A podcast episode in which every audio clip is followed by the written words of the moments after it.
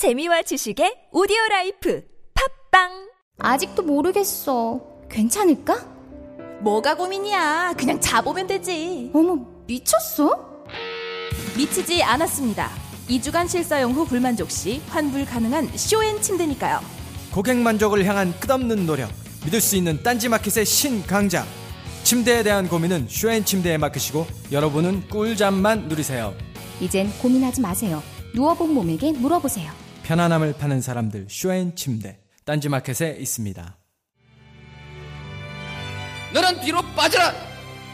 이 비겁한 교훈을 가르쳐야 했던 우리의 육백 년의 역사, 이 역사를 청산해야 한다.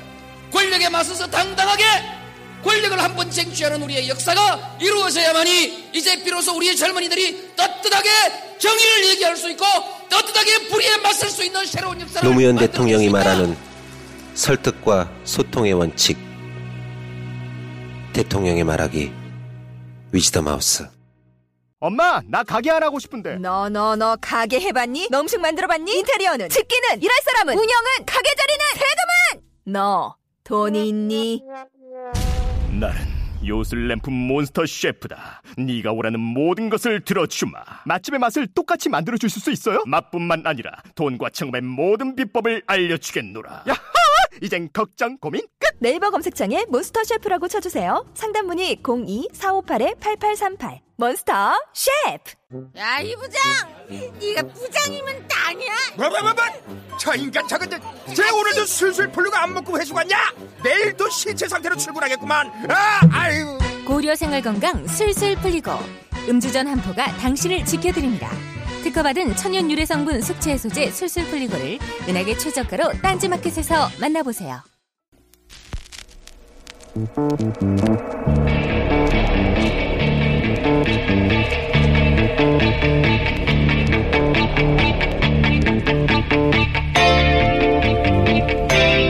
안녕하세요, 김원준입니다. 어제 국감에서 새누리당 정유섭 의원은 세월호 당시 대통령의 책임에 대해 이런 말을 했습니다. 현장 책임자만 잘 임명했으면 박근혜 대통령은 세월호 참사 일곱 시간 동안 놀아도 된다. 당시 해수부 장관에 대한 인사를 잘못해서 세월호 대응이 제대로 안 됐다는 지지입니다. 얼핏 그럴듯하지만 전반 생각해보면 말이 안 되는 주장입니다. 물론 해수부 장관도 잘못을 했습니다. 하지만 이런 국가적 재난에는 한 부처로는 대응이 안 되는 겁니다. 해경만 해도 해수부가 아니라 행자부 소속이었고, 소방 헬기를 띄우려면 외청인 소방방재청, 군동원은 국방부, 의료지원은 복지부, 그외 국토부, 기상청, 각 지자체, 정보기관까지 총동원돼야 합니다. 여기서 어느 장관이 어느 장관에게 명령을 합니까?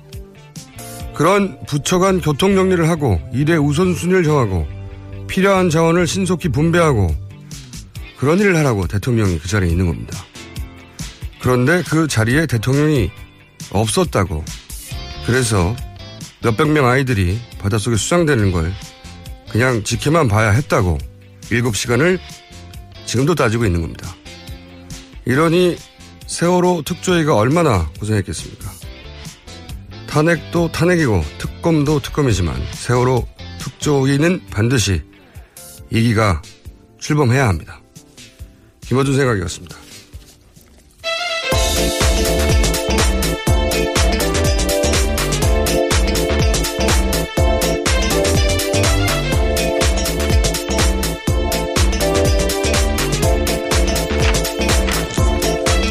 자, 어제 이어서 오늘도 저희 제작진 중에 생일 역순으로 발탁돼서 제 옆에 앉아있는 어.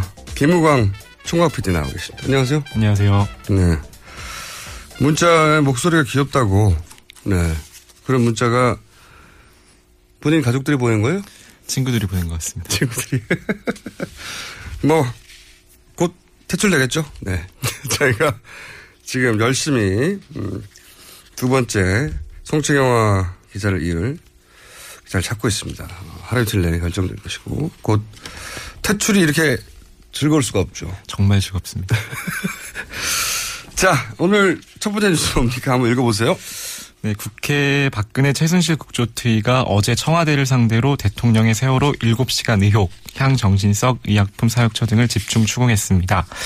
어, 국조특위 의원들은 특히 세월호 참사 당일 박근혜 대통령의 국정 공백과 관련해 제기된 의료 의혹을 집중적으로 따져 물었는데요. 어, 주목할 만한 부분은 이선, 어제 이선우 의무실장이 청와대에 반입된 태반 주사가 모두 박 대통령에 처방됐다는 사실을 처음으로 시인했습니다. 이건 시인하고 싶어서 시인한 게 아니라 어, 어제 새누리당 장제원 의원과 그리고 어, 민주당의 도정환 의원이 이 부분을 굉장히 잘 이끌어냈어요. 맞습니다. 하고 싶지 않았는데 인정하지 않을 수 없는 질문 스킬로 네, 답변을 끌어냈습니다. 저희가 한번 들어볼까 합니다. 그러니까 미용만을 위해서가 아니라 다른 용도로. 예, 다른 용도로 어, 상자의 증상에 사용한다? 맞춰서 처방한 겁니다. 근데 이제 주로 대통령에게 처방했다? 이거죠? 대답해보세요. 대답해보세요. 대통령께도 처방. 말씀하세요. 예, 대통령께 처방? 했죠? 대통령도, 예, 포, 포함하여 처방했습니다. 알겠습니다. 네, 방금 들으신 목소리는 이제 장제원 의원이 처음에 물꼬를 텄고요. 네. 네, 짧게 끝났습니다. 시간이 다 돼가지고. 그래서 뒤에 이어받아서 좀 길게 이어져서 저희가 도정환 의원 목소리를 전달해드렸는데, 또 했습니다라고 짧게 답변을 하시고 나서 네. 이어지는 질문이 뭐냐면, 그러면 직원들도 처방받았다는 말이에요. 왜냐하면 대통령만 처방했다고 하지 않고 대통령과 직원들 이렇게 표현했는데. 네, 십 명, 그러면 십 명 이하가 주사를 받았다. 이렇게 네, 그러니까 이제 거죠. 대통령만을 위한 주사제가 아니다라고 네. 대답하고 싶었던 거죠. 네. 근데 이제 계속 그러면 대통령 아닌 사람도 처방받는데 세금으로 대통령 아닌 직원들한테 이걸 처방했단 말이냐 이렇게 또 얘기를 몰아가니까 답변을 못했어요. 끝내 말이 안 되죠. 대통령만 처방받았다고 받아들일 수밖에 없는 답변의 흐름이었습니다. 어제의 성과는 사실 이거 하나였어요. 맞습니다. 네, 이거 하나였고 목소리 왜 이렇게 사근사근하고 너무 귀엽잖아. 거칠게 답변해주세요. 너무 사근사근해. 그리고 사실은 이 향정신성 의약품 관련해서 집중적으로 질문이 이루어졌어야 되는데 네. 너무 시간이 짧더라고요. 국정조사 네, 보니까. 이 향정신성 의약품 쪽은 거의 질문이 이루어지질 않았어요. 네. 이거 관련해서 간단하게 추가 어, 브리핑해 줄 건 없습니까? 어제 뉴스원 단독 보도가 있었는데요. 네. 청와대가 졸피뎀 등 향정신성 의약품을 처방한 것을 두고 의혹이 가시지 않고 있는데요. 그 어제 국회 보건복지위원회 소속 윤소아 정의당 의원이 입수한 청와대 의약품 그 불출 현황을 보면 자낙스, 할시온, 스틸록스, 졸피뎀 등 향정신성 의약품이 수십 차례 등장을 합니다. 청와대는 제가, 네, 네. 말씀, 말씀하세요. 거기까지. 네, 청와대는 대통령 순방 시 수행원들의 시차 적응용을 위해서 이제 이 해당 의약품을 사용했다고 해명을 하고 있는데요. 아, 주시 뉴스 나눠. 주시 뉴스. 자, 조용히 가만히 있어봐요 거기서. 목소리 넣읍시오. 이러다가 못 자르겠어. 자. 이게 주신 뉴스예요. 어제 이게 다뤄졌어야 되는데. 그렇죠. 여기까지 진행이 안 됐던 거죠. 네. 기억해야 할 어, 국회의원 한 분은 어제 장제원 의원과 윤소아. 네, 도정환 의원이고 요 향정신성 의약품 같은 경우에는 사실은 저희가 이제 어, 특종을 하나 했지 않습니까? 저희 뉴스공장에서. 그렇죠. 약물 하나를 알리는 음. 특종 하나 했지 않습니까? 지금은 모두가 알고 있는. 근데 사실 이 특종이 여기서 나온 거예요. 윤소아 정의당 의원님이 줄기차게 약물 간내가지고 네. 어, 이분이 전문가거든요. 실제. 많이 나오는데 우선 이 수, 순방 수행원 시차 적응용. 아, 이건 도저히 믿을 수 없는 답변이에요. 시기적으로도 말이 맞지 네, 않죠. 도저히 믿을 수 없는 게 예를 들어서 동남아 한 시간 시차인데 누가 무슨 약을 먹고 갑니까? 말도 안 돼요. 비행기 안에 자면 되지. 한 시간인데. 그 베트남 두 시간 그쵸. 이럴 때 처방됐거든요. 말도 안 되는 건데 더 말도 안 되는 건 베트남 가고 나서 이 주 후에 처방. 이게 뭡니까? 맞습니다. 이 주 후에 두 시간을 보충하나요? 순방 한 달 전에 뭐 며칠 뭐 한 달 후에 뭐 이런 것도 있고요. 네, 수개월 전에 쓰이기도 했죠. 네. 그리고 또 의사들은 이런 약품은 너무 강력하다. 그냥 멜라토닌 성분이 있는 그냥 일반 의약품 사면 되는데 네. 이건 향정신성 의약품 강력한 걸 왜 쓰냐. 네. 여기까지가 이제 일반 언론에서 다루는 것이고 조금 더 들어가 보면 어, 이 약들 중에는 왜 정신질환자들 있잖아요. 네. 정신질환. 그 왜 우리가 영화 같은 데 보면 그 팔다리 묶는 옷 입고 네. 막 폭력적인 네. 환자들. 수용병원. 네. 수용병원 같은 경우에. 네. 그런 환자들 진정제로 쓰이는 강력한 약들이 있어요. 아. 예. 청와대 뭐 고릴라가 삽니까? 말도 안 되는 거거든요. 예. 그리고 부작용이 심해서 그러니까 수면 유도 성분이 있긴 한데 부작용이 심해서 지금 얘기했듯이 정신질환 치료제로 많이 쓰이는 네. 약 이름도 너무 길어요. 뭐 트리아 졸라민가 뭐 하여튼 희한한 약들이 있다. 어 그리고 이게 제가 주목하는 부분인데 졸피뎀. 졸피뎀. 네, 네. 졸피뎀이 이제 강력한 수면 유도제가 맞아요. 네. 맞긴 맞는데 그리고 그 자체로도 이게 중독되면 환각성이 있어요. 그래서 이 자체로도 마약류로 분류가 되는데. 제가 요, 여기서부터는 이제 일반 의사들 잘, 기자들 잘 모르는, 음, 나름의 단독을 하자면, 이런 건 약물 중독자들한테 직접 취재를 해봐야 됩니다. 아. 제가 해봐, 해, 직접 해본 건 아니고요. 약물 중독자들한테 취재해본 바로는, 이 졸피뎀은 어디에 잘 쓰냐면, 필로폰, 네. 히로뽕, 소위 히로뽕, 네. 이런 헤비한 마약 중독, 자들이 그 각성 효과 때문에 잠을 잘 못 잔대요. 아. 그, 그때 사람들이 항상 찾는 게 졸피뎀이라는 거죠. 수면 유도를 위해서. 그렇죠. 왜냐하면 네. 워낙 강력한 마약이다 보니까 각성 효과 때문에 계속 아. 막 이십사 시간 이후로도 계속 잠을 안 자고 있는 거죠. 그럴 때, 어, 즉각 찾는 게 졸피뎀이라고. 졸피뎀. 그, 제가 보기에는 누군지는 모르겠지만 어, 최소한 이런 약들이 어, 청와대 수면을 수면을 차, 차, 잘 이루지 못하는 음. 약물 중독이 아주 심각한 상태에 누군가가 있다. 청와대 안에. 네. 그렇지 않고서는 이런 약물 쓸 리가 없어요. 네. 누군가 심각한 약물 중독이 있다. 라고 저는 생각합니다. 졸피뎀 주목하고요. 그다음에 트리아졸람도 주목하고요. 네. 애토미 데이트 이것도 있어요. 아 이거 요즘 약 이름도 공부해야 돼. 이거는 수술할 때 주로 쓰는 거라는데 이 수술에서 주로 쓰는 건 의무실에 이게 왜 있냐 이런 질문도 하더라고요. 그러니까 만약에 정말 수술할 거면 서울대병원이나 십 분 거리에 있는 네. 또는 뭐 세브란스 병원으로 달려가야죠. 대통령 수술할 정도면 의무실에서 막 마취해서 수술할 게 아니잖아요. 그 정도면. 근데 이건 프로포폴 대용으로 쓰이는 거라고. 음. 누군가 심각한 약물 중독이 있다. 이렇게 의심해봐야 되고 저는 이거 특검에서 다뤄봐야 된다고 봅니다. 다음 뉴스 전해주십시오. 한겨레 단독 기사인데요. 네. 김기춘 김기춘 전 대통령 비서실장이 통진당 해산 현재 논의를 속속들이 알고 있었다. 이런 내용의 보도가 있었는데요. 이천십사 년 십이월 십구일 헌법재판소가 통합진보당 해산을 결정을 했잖아요. 네. 그런데 김기춘 전 대통령 비서실장이 이 통진당 해산 사건 선고 이틀 전에 정당 해산 사건 해산 내용을 이미 알고 있었다. 알고 음. 있었고 이를 청와대 비석, 수석 비서관 회의에서 언급을 했다는 보도 내용이 있었습니다. 저는 이제 이 두 가지 관점에서 봐야 되는 것 같은데 이것도 주신 뉴스죠. 뭐 통합진보당을 지지하는 분들도 있고 지지하지 않은 분들도 있겠지만 이게 그게 문제가 아니에요. 이게 핵심이 뭐냐면 우선 첫 번째로는 결과를 알고 있었다는 거잖아요. 결과. 미리 알고 있었다. 네, 결과. 네.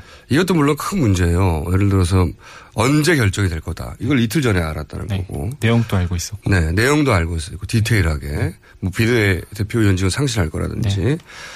확정이 될 거라든지 네. 내용이 알고 알고 있었다는 것이고 이것은 예를 들어서 거기 근무하는 직원한테 들었을 수도 있어요. 유출, 유출도 네. 문제죠. 근데 더 큰 문제는 제가 보기에는 유출이 아니라 지시 내지는 교감 네. 최소한으로 네. 해석될 게 있다는 겁니다. 예를 들어서 그 이게 전부 다 이제 그 다이어리에서 나온 거지 않습니까? 네. 그 김영환 전 청와대 민정수석이 업무 수첩, 네 비망록 네. 생전에 본인이 꼼꼼하게 작성했던 네. 비망록의 날짜별로. 네. 그래서 이제 그 비망록을 입수해서 이걸 이제 우리가 알 수 있게 된 건데 지금에 와서 네. 보면 핵심이 뭐냐면 연내 선고해야 한다는 방침이 있어요. 예. 이게 저는 가장 키워드라고 보는데 이천십사 년 이내에 판결해라. 그런데 실제 또 판결이 돼요, 그렇게. 이천십사 년 십이월 십구일인가요? 십구 일 맞습니다. 네, 열흘 남겨놓고 올해를 넘기나 다들 하고 있었는데 네. 요 관심 있던 분들은 연내 판결을 하는 방침이 수첩에 미리 적혀 있고 실제 네. 이렇게 됐다는 거죠. 이거는 유출이 아니잖아요. 유출이. 그렇죠. 이거는 지시 혹은 최소한 교감. 교감. 잘 봐줘야 교감. 응? 이거는 말이 안 되는 거죠. 이건 행정부하고 사법부하고 완전히 분리되어 있는데 이게 청와대가 여기에 영향을 끼치거나 혹은 어, 헌재에 누군가 교감했거나 네. 이거 의심해 볼 만한 거죠. 이거 저는 특검에 다뤄야 되는데 헌법재판소를 특검에 다룰 수 있겠는가. 안 될 것이다. 이번에 탄핵이 설사 되더라도 네. 사실 헌법재판소에 대한 뭐랄까요. 그 국민들의 관심과 네. 또 뭐라고 표현해야 돼요? 헌법재판소를 어떻게 해야 됩니까 이거. 필요하다. 필요하죠. 왜냐하면 그분들이 그대로예요 지금. 지금 이 판결을 낸 분들 그대로 탄핵 결정을 내리기 때문에 네. 물론 이제 함부로 못하죠 지금은. 그렇지만 어, 헌재로 가는 게 다 끝이 아니다. 지켜봐야 한다. 계속해서. 예. 그런 생각이 들고요. 두 개 있는데 끝나버렸네. 왜냐하면 저희가 오늘 인터뷰를 잠깐 인터뷰를 하나 준비했거든요. 네. 왜냐면은 요즘 여야 의원 다 할 거 없이 특히 뭐 최근에는 새누리당 의원들이 많이 받긴 하지만 어, 야당 의원들도 문자를 많이 받습니다. 네, 맞습니다. 문자 폭탄. 어제 박지원 의원 육만 통. 예, 전화, 전화기 벌어야 되죠. 육만 건 언제 지웁니까? 근데 그러다 보니까 이, 이게 이제 명단 공개해서 또 표창원 의원도 네. 문자 폭탄을 또 받았다고 하고. 네네. 예. 근데 이게 그냥 끝나지 않고 새누리당에서 고소를 했어요. 네, 표창원을 고소했습니다. 네. 건이 되는 건지 저희가 한번 궁금해가지고 어, 새누리당 사무총장 명의로 개인정보보호 위반 공무집행 방해 혐의로 실제 중앙지검에 제출했습니다. 고소장을. 네. 궁금해서 저희가 대한변호사협회 인권위원 현근택 변호사님 연결해서 한번 여쭤보려고 합니다. 안녕하세요, 변호사님. 네, 안녕하세요. 현, 현근택입니다. 네. 어, 자, 결론부터 그냥 바로 들어가 보죠. 그, 새누리당에서는 표창원 의원을 개인정보보호법 위반 공무집행 방해로 고소를 했는데, 이거, 이게 죄가 되는 겁니까? 어떻게 되는 겁니까? 어, 일단 결론적으로는 죄가 안 된다고 봅니다. 네, 그 이유는요? 어, 개인, 예, 개인정보라는 건 이제 전화번호 공개한 걸 문제 삼는 건데요. 네네. 어, 그거는 이제 표 의원님이 한 게 아니고요. 그 다음에 이제. 아, 여기 전화번호. 이제 새누리당 의원들이 전화번호, 전화, 자기들이 문자를 많이 받으니까, 네. 네. 그, 그걸 문제 삼았는데 그 전화번호를 표창원 의원이 공개한 게 아니기 때문에. 네네. 네네. 그리고 오케이. 이제 공모했다라는 거는 이제 막연한 추측인 것 같고요. 표 의원님도 그거는 부정하고 있고. 여기서 공모했다는 것은 전화번호를 본인이, 표창원 의원 본인이 유출한 건 아니지만 유출한 다른 사람들과 공모했지 않느냐, 이런 거죠. 네네네. 네. 네네네. 그럼 뭐 근거는 없는 것 같고요. 막연한 게 추측인 것 같습니다. 예. 막연한 추측에 의한 거는 이제 무고 혐의도 될 수 있고요. 무고요, 예. 그 다음에 이제 공무집행 방해라는 거는 이제 공무원한테 뭐 폭행을 협박하거나 뭐 속이거나 이렇게 돼야 되는데요. 네. 어, 이제 지금 이제 그 어떤 탄핵에 대한 찬반 입장을 밝히, 밝히는 게 뭐 폭행이나 협박에는 해당하지 않고요. 네. 그 다음에 이제 문자를 보내가지고 뭐 예를 들어 찬성해라. 이렇게 얘기하는 게 뭐 찬성 안 하면 어떻게 하겠다 이런 거는 뭐 협박이 될 수 있는데 네. 대부분은 이것도 뭐 표 의원님이 시켜서 하는 게 아니라 국민들이 이제 자발적으로 하는 거기 때문에 네. 표 의원님한테 해당되는 건 아니고요. 그러니까 표창원 의원을 직접 고소했는데 표창원 의원은 찬성과 반대를 공개했을 뿐이기 때문에 네네. 찬성과 반대를 공개하는 것은 공무집행 방해가 아니고 그리고 네.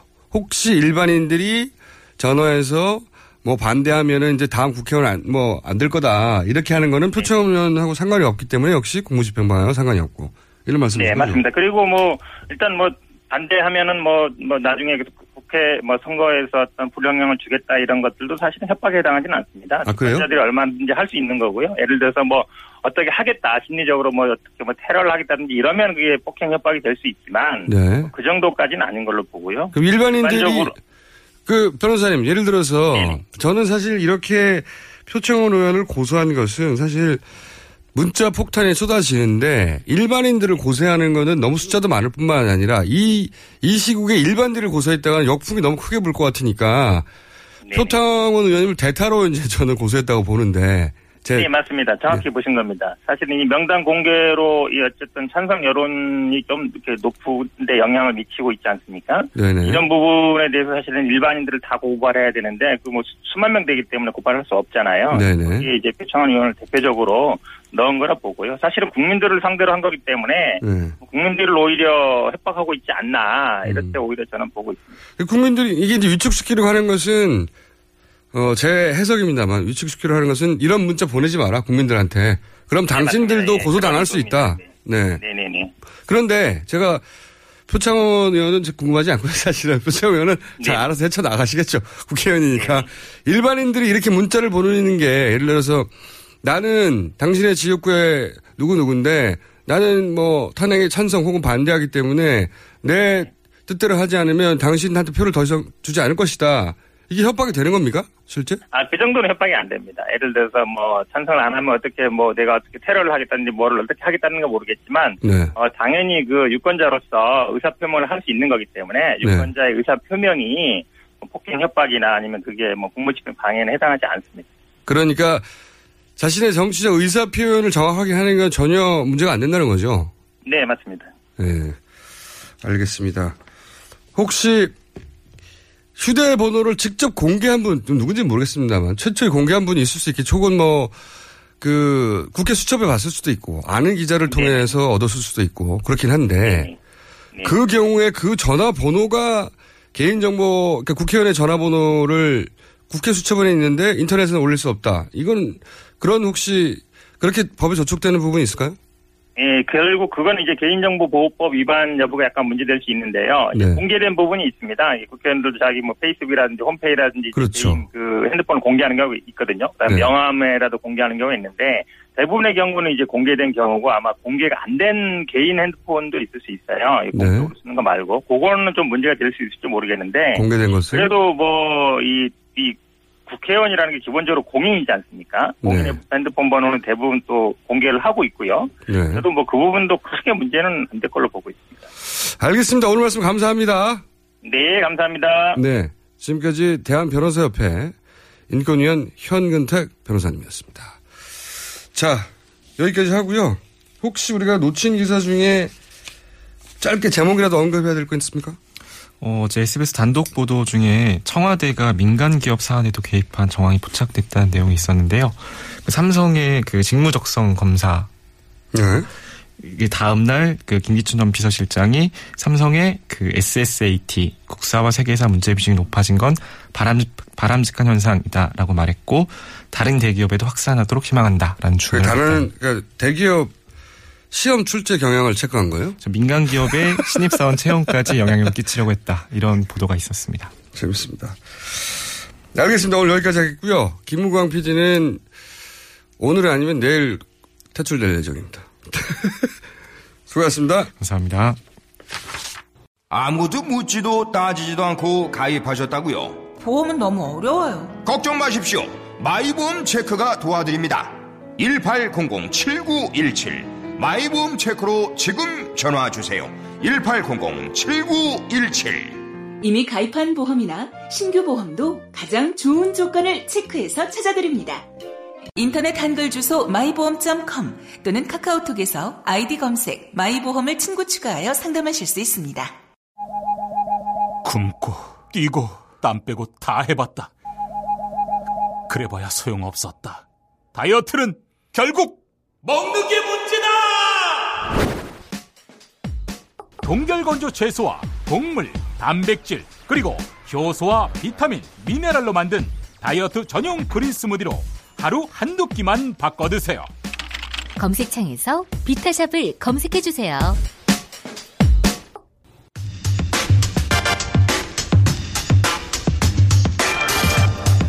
네.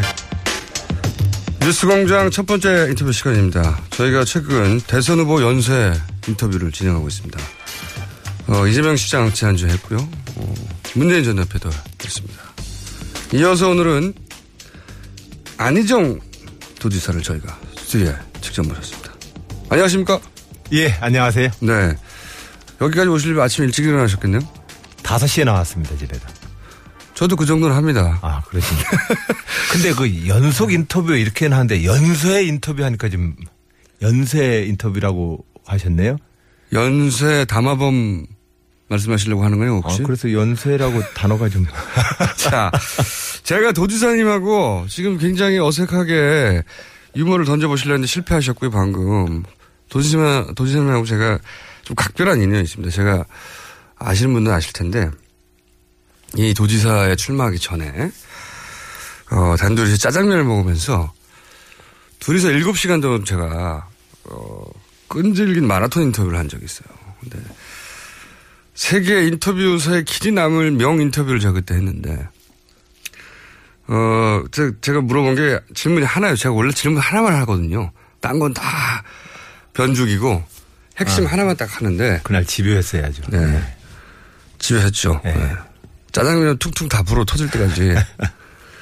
그, 제가 뭘 물었었냐면, 당시 안희정 도지사는 야행이었습니다. 그리고, 어, 노무현 대통령의 오른팔, 왼팔, 이렇게 불리던 분인데, 그런데 이제 혼자 감옥에 갔어요. 다들 청와대에 입성하는데. 그리고 나서, 어, 감옥에서 들어갔다 나왔더니, 어, 당에서는 또 공천을 안 줍니다. 왜? 감옥 갔다 온 사람인데. 공천에서 분위기 안 좋아지니까. 그래서 이제 안희정은 끝났다 이렇게 얘기할 때요 다들. 어 그래서 제가 이제 물어봤거든요. 그 정도 되면 자기 살길 찾아 다 가는데 왜 노무현 대통령 옆에 혼자 그렇게 얼쩡거리고 있냐. 아무도 안 알아주는데. 그런 편도 썼어요. 얼쩡얼쩡. 근데 이제 이 안희정 도지사님이 원래 이 거대 담론을 좀 좋아해요. 민족과 역사의 흐름에 대해서 막 강변을 여섯 시간 반 동안 했어요. 왜 그때 당시에 노무현 후보를 지지했어야만 하고 뭐 이런 얘기를. 그래서 제가 똑같은 질문을 이제 여섯 시 반, 여섯 시간 반 동안 계속. 아니, 그러니까. 그러니까 왜 옆에서 계속 얼쩡거려. 계속. 계속 질문하다가 막판에 갑자기 그냥 노무현이 좋았어요. 혼자 이 말을 하고 빵 터진 거예요. 혼자. 눈물이 빵빵 터져가지고. 짜장면에 막 눈물, 콧물 흘리고 그것도 먹고 그냥 정신없이 굉장히 더티했습니다. 아, 저 개인적으로는 그때 인터뷰에 대해서 네. 하여튼 여러 가지 물론 이제 그것 때문에 많은 분들이 저에 대해서 더 어, 이해를 하고 저를 사랑해 주게 되셨, 하셨던 어떤 좋은 인터뷰였지만 그것보다도 제 개인적으로 그 논리로서 이렇게 모든 것을 설명하고 그 논리로서 당위를 만들어서 저를 움직였던 인생에서 네. 그 논리가 나에게는 가장 중요하다고 생각을 해 왔었지요. 근데 우리 김어준 총수하고 인터뷰는 사람이 논리 가지고 사는 게 아니라는 사실을 다시 한번 확인하게 됐어요. 안 억울했냐? 이 음. 질문을 계속 던져셨는데. 어, 그러니까 다 좋은데 음. 안 억울했냐고요. 어, 예, 이런, 거기에 대해서 뭐 제가 뭐 논리적으로 당위에 대해서 계속 얘기를 했는데 한 여섯 시간 내내 한 시간마다 한 번씩 아, 그래서. 그러니까 다 알겠는데. 그래서 안, 안 억울했냐고. 예. 그, 그것이 결과적으로는 저의 어떤 논리적인 당위가 아니라 네 마음은 어떤 거냐라는 질문을 저 스스로에게 하게 만들었어요. 네 마음은 어땠는데 네. 결과적으로 아 사람이 마음이라고 하는 것이 진실이구나. 그리고 결과적으로 그 모든 제 행위는 제가 노무현을 좋아했다라고 하는 사실 외에는 다른 게 설명할 수가 없는 일들이었거든요. 그래서 그렇죠. 그거 말하자마자 어, 혼자 그것을 제 마음을 그렇게 딱 보게 해줘서 너무너무 고맙습니다. 아 지금도 지금 생각해도 네, 네 이건 제 자랑이었고요. 예. 자 이제 도지사님 자리를 잠깐 해볼게요. 어, 팔 개월 연속입니다. 최근 일단 자랑으로부터 시작해보죠. 전국 시도지사 도정 일 위 지지율 일 위. 네. 그리고 시사 전열이었던가요? 최근에 차세대 지도자 일 위 뭐 이런 거 어, 나오고 있는데 근데 이제 한 방송에 출연하셔가지고 충남 어떤 마을에 위장 잡립을 했는데 노인들이 도지사 얼굴을 몰라요. 네? 홈그라운드의 도민들도 얼굴을 몰라요.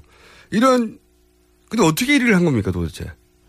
그 저를 어, 워낙 이제 우리 그 고향 마을에 십 호 뭐 십 가구, 십오 가구 사는 작은 마을들, 그 마을들은 대부분 어, 나이 한 제일 젊은 분이 칠십 정도 돼요. 그 이장이나 청년위원장님이 어르신들도 대부분 다 텔레비 보거든요. 그런데 근데 그 이상이에요.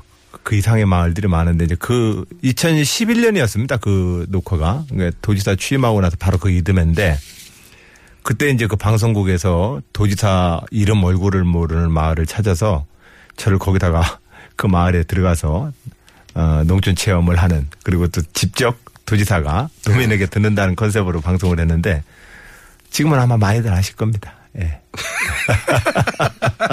제 질문의 요지는 홈그라운드 도민들이 얼굴을 모르는데 어떻게 대통령으로 당선이 되냐 이겁니다. 홈그라운드 도민들도 모르는데 도정 일 위를 하면 뭐합니까? 왜냐하면 대선 지지율은 기초단체장.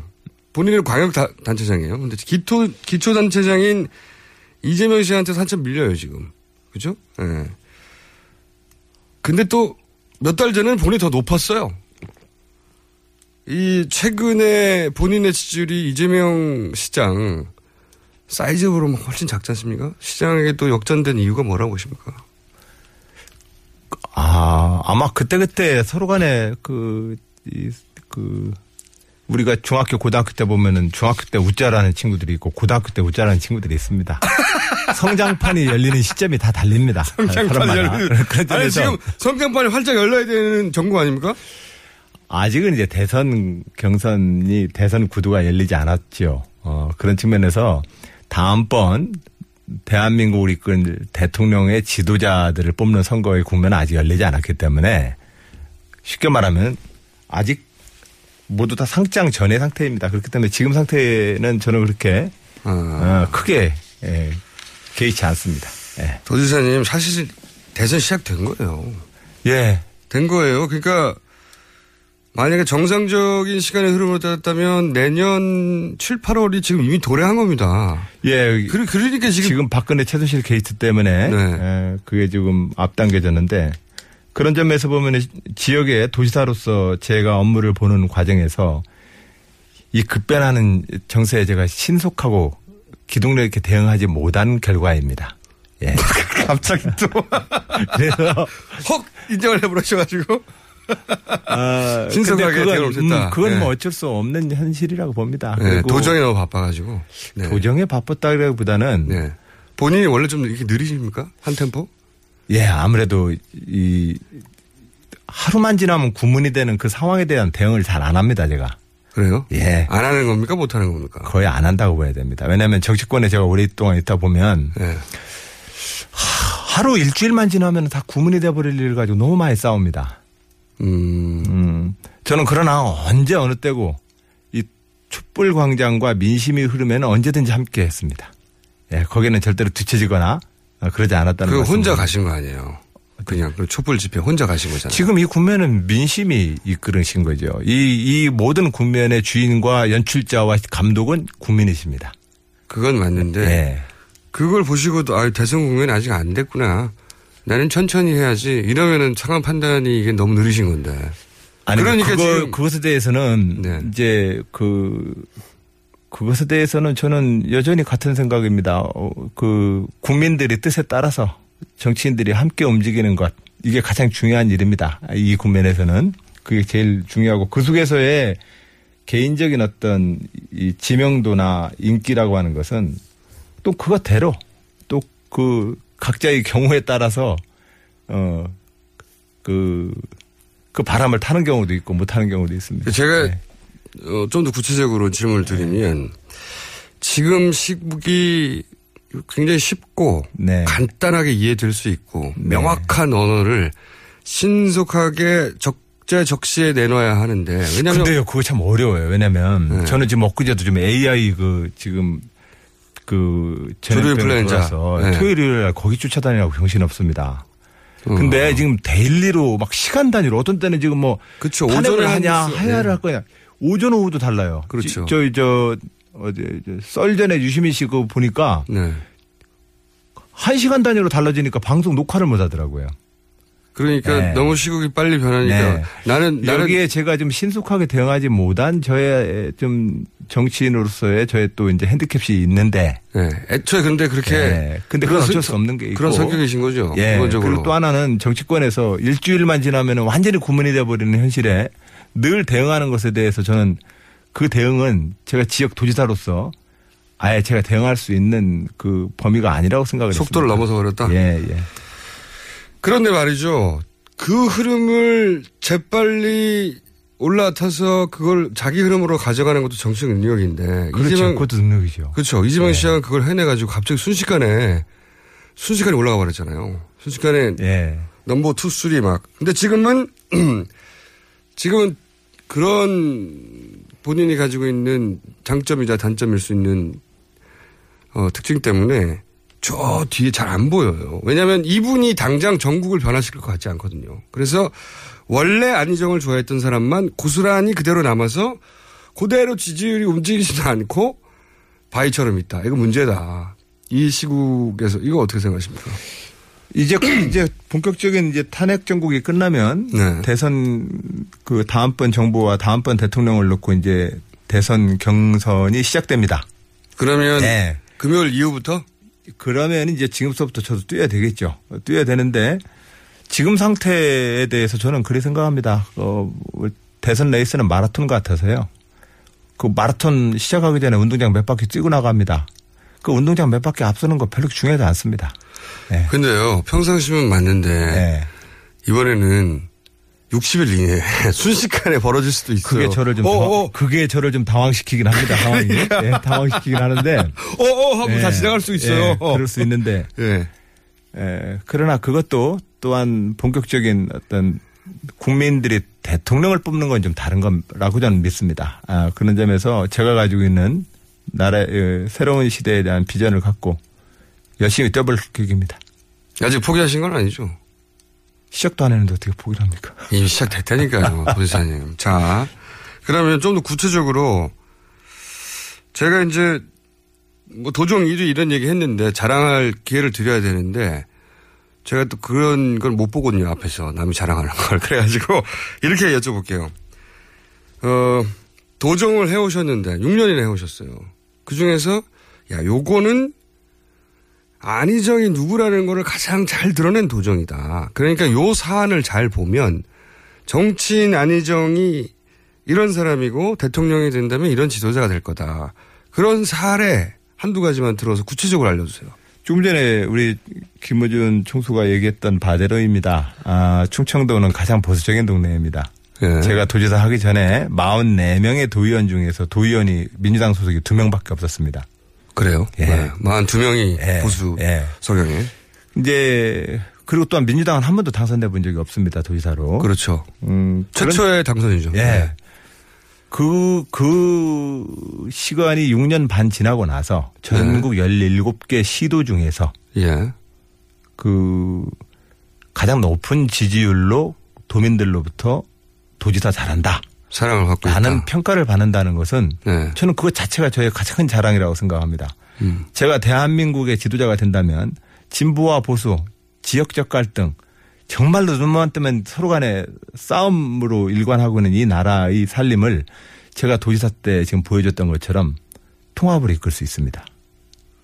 그리고 제가 충청남도 도지사를 하면서 저는 김대중 노무현의 장자이고 적자라는 자부심을 늘 기자회견 때마다 얘기해왔습니다. 제 선거 때 제일 공약이 김대중과 노무현의 못다 이룬 역사를 완성하겠다고 제 약속했던 것이 충청남도 도지사 공약의 일 공약입니다. 예. 제 소신을 갖고 그 소신을 갖고 충청도에서 제가 제 소신을 하나도 훼손하지 훼손함이 없이 도민들로부터 통합된 사랑과 지지를 받는다면 거기에 저의 가장 저의, 저를 평가해야 될 가장 중요한 대목이 있지 않을까요? 음. 근데 도민들이 왜 얼굴을 모르죠? 그건 이천십일 년도 취임하자마자 이 문제입니다. 사실 제가 최근에 느낀 건데 덕산이라고 저 덕산 온천지구에 제가 엊그제 우연히 친구들이 와서 그 식사를 참여했다가 그 식당 주인이 그 돼지곱창집이에요. 돼지곱창집인데 사장님 내외가 자기들 처음에 저 둘이 다 당선됐을 때 큰일 났다고 생각했대요. 어, 왜요? 삼팔육 좌파 막 뭐 김대중 노무현 막 이쪽에서 됐으니까 나라 시끄럽겠다고 이제. 네. 특히나 그, 이제 충청도 분들은 좀 그러면 괜히 조용하고 네. 이렇게 지켜보는 스타일이잖아요. 네, 놀랬다고 네. 그러시더라고요. 근데 저는 그 정도일 줄은 솔직히 몰랐습니다. 아, 그런데 그렇게 놀랬다가 이제 제가 이끄는 도정이 네. 에, 저와 견해가 다르다 할지라도 네. 그 견해를 제가 경청하고 또한 서로 다른 견해들을 통합해내는 그 과정들을 보면서 도민들께서는 또 그 아주머니 말씀이 정말 그때 굉장히 작은 감동을 받았다. 아, 그 어떤 그 보수적인 단체 내에서 제가 와서 연설을 하는데 네. 그 연설이 그 단, 그 단체를 존중하면서도 자기의 생각을 얘기하는 자세가 너무너무 멋져 보였다. 아니 근데 네, 무슨 말씀인지 잘 알겠는데 네. 그러면 저희가 다 충청도에 가서 물어볼 수도 없잖아요. 도민들 네. 붙잡고 저 다른 국민들이. 네. 그러니까 눈에 확 띄는 혹은 눈에 안 띄지만 이것이 안희정이다 할 만한 도전. 자 이제 없죠. 대표적으로 이제 그런 그 제가 알겠습니다. 그런 사랑과 지지를 받았던 것이 가장 큰 저에 대한 증명이라는 말씀을 드리고 네. 두 번째로는 그 당신이 해왔던 뭐 도정 중에 좀 소개할 만한 게 있냐라고 네, 네. 물어보신다면 그러니까 뭐, 그러니까 뭐 네. 규모가 크다 이런 거 말고 뭐 여러 가지 안희정이다 이런 거. 네, 여러 가지가 있겠지만 그. 여러 가지 없나 본데 생각이 안 나시나 본데. 아니요. 지금, 지금 갑자기 핸드폰을 꺼놨는데 갑자기 핸드폰에 네. 소리가 울려요. 시간을 그, 보시고 있는 거 그 빨리빨리 말씀해 주세요. 충청남도는 기본적으로 시골 지역과 이 그 이 시골 지역이 많지 않습니까? 농촌 지역이 많죠. 네, 농촌 지역이 예. 많고 그러다 보면 이제 각 다닐 때마다 지역의 병원 얘기들을 많이 하십니다. 병원. 예. 예. 지역에 병원이 있어야. 그렇죠. 아, 의료 안전도 있고 또. 지역 발전도 됩니다. 특히 또 연령대가 높다 보면 예. 더더욱이. 큰 병원 좀 유치시켜 주십시오. 그러는데 예. 현실적으로 큰 병원급의 종합병원이. 안 오죠. 못 오죠. 예. 삼십만의 기본적인 시장이 있어야만 병원을 그렇죠. 설립되더라고요. 그러니까 시골에는 사실 그런 큰 병원이 있을 수가 없습니다. 어려운데. 그래서 제가 지난 오 년 동안 예. 응급 의료 체계를 이송 체계를 확보해서 음. 도내에 어디서 어떠한 대부분 이제 우리가 위험한 골든 타임을 따지는 것이 심경색, 뇌혈관 그렇죠. 이쪽 계통인들입니다. 특히 예. 그 노년층이 예. 그렇죠. 그래서 이제 병원을 다 못 지어 크게 못 지으니까 예, 못 지으니까 대신? 응급 이송 체계를 갖고. 예. 위급한 순간에 그 시간을 놓쳐가지고 생명을 잃거나 잘못되는 일은 없도록 하겠다. 그렇게 해서 어떻게 뭘 만들었어요? 그래서 응급 구조대를 응급 일일구 구급대를 네. 대폭 증설을 해서 네. 우리가 신고 이후에 팔 분대였던 시간을 오 분대로 삼 분을 줄였습니다. 오, 네. 충남 어디서든? 어디서든 전화하면은 오 분 내에. 음. 네. 그래서 그런 걸 통해서 사실은 의료 안전 문제에 대해서 도민들한테 음. 시, 지역에 살더라도 절대로 음. 도시에 살지 않아서 억울한 일을 당했다 소리는 안 듣게 하겠습니다. 그래서 그 응급이송 체계를 정비하고 더 큰 경우에는 지난해 이제 닥터 헬기를 도입을 해서 닥터헬기요? 네, 헬기. 아, 헬기, 닥터 예. 헬기. 아, 저는 예. 닭을 터는 기계를 예. 어떻게 도입하셨나. 닥털기 그래가지고. 그래서 지금 천안에 있는 단국대 종합병원에. 너무 정치적인 거 아닌가? 닥털기계 그랬는데.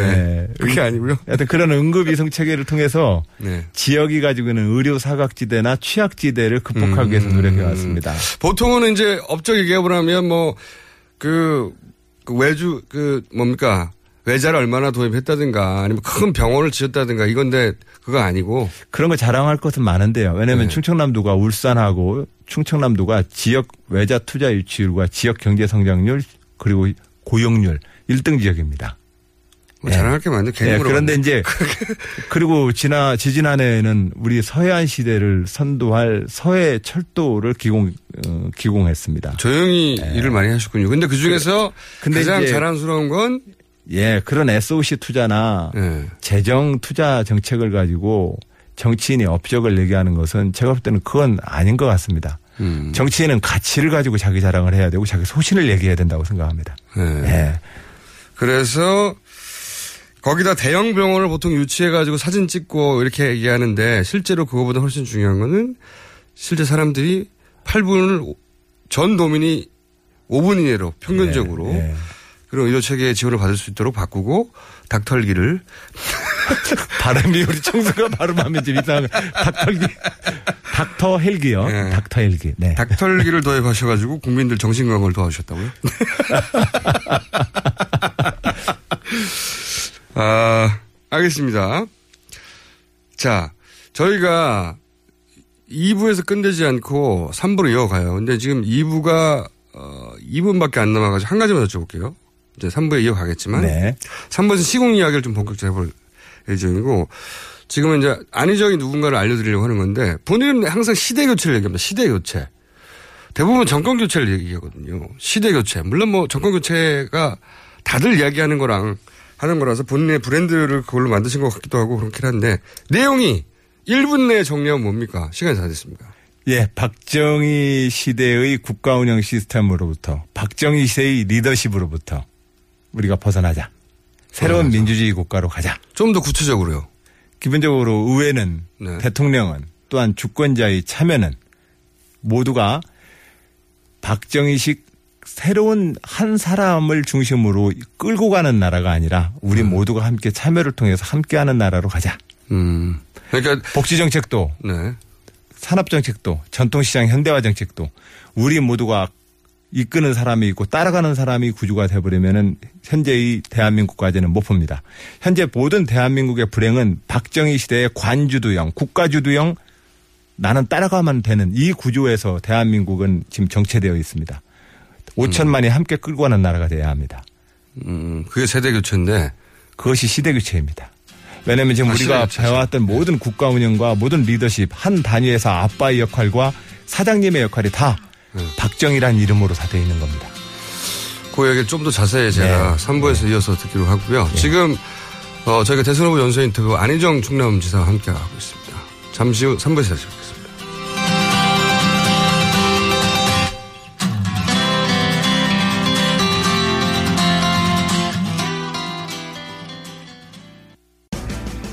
우리 동네에서 일어나고 있는 다양한 소식들을 전하고 모두가 마을을 활용할 수 있도록 도와드리겠습니다. 제가 인터뷰한 결과에 의하면 네. 면목동 지금 우리가 미적번 주변에도 거의 다 배반. 동네 얘기, 친구 얘기, 세상 돌아가는 이야기 모두 나눌 수 있는 마을미디어 팟캐스트. 마을미디어 팟캐스트 참여 방법은 검색창에 서울마을미디어 지원센터를 검색하시거나 전화 공이 삼일사일 육삼구공, 삼일사일 육삼구공으로 연락주시면 됩니다. 여성 여러분, 골반이 삐딱하면 허리가 아파요. 아, 아랫배가 나와요. 골반이 바로서야 건강도 아름다움도 바로섭니다. 바디로직을 입으세요. 토크밴드의 입체적인 탄력이 틀어진 골반을 바로잡습니다. 간편하고 확실한 골반 교정 타이즈 바디로직. 삐딱한 남성 골반에도 역시 바디로직. 바디로직의 효과를 못 느끼셨다면 백 퍼센트 환불해드립니다. 자세한 환불 조건은 홈페이지를 참조하세요.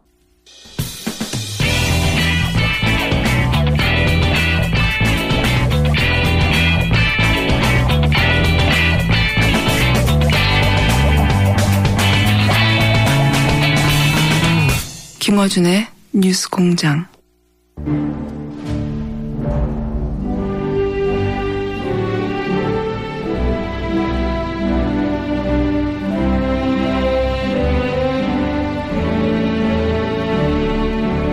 지나는 국민 여러분 많이 하십니까?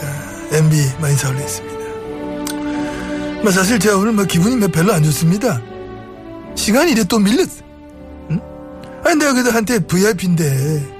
저번 시간에 뭐야, 문재인 전 대표 나왔던 뭐, 저 시간 미루디만은 오늘 뭐 누구 뭐 뭐 안 뭐라 안철수 아니죠? 아니죠? 누구 아니죠? 피피케만 보게. 아, 아 아니죠? 지사 알지? 잘 알지, 잘 알지. 아이고 안 지사, 예, 저 엠비입니다. 예, 아이고 안녕하십니까. 요즘 막 무섭게 크고 있는 거 알고 있습니다. 어, 안 지사, 안 지사를 이제 보면은 막 마치 옛날에 난 내를 보는 것 같아.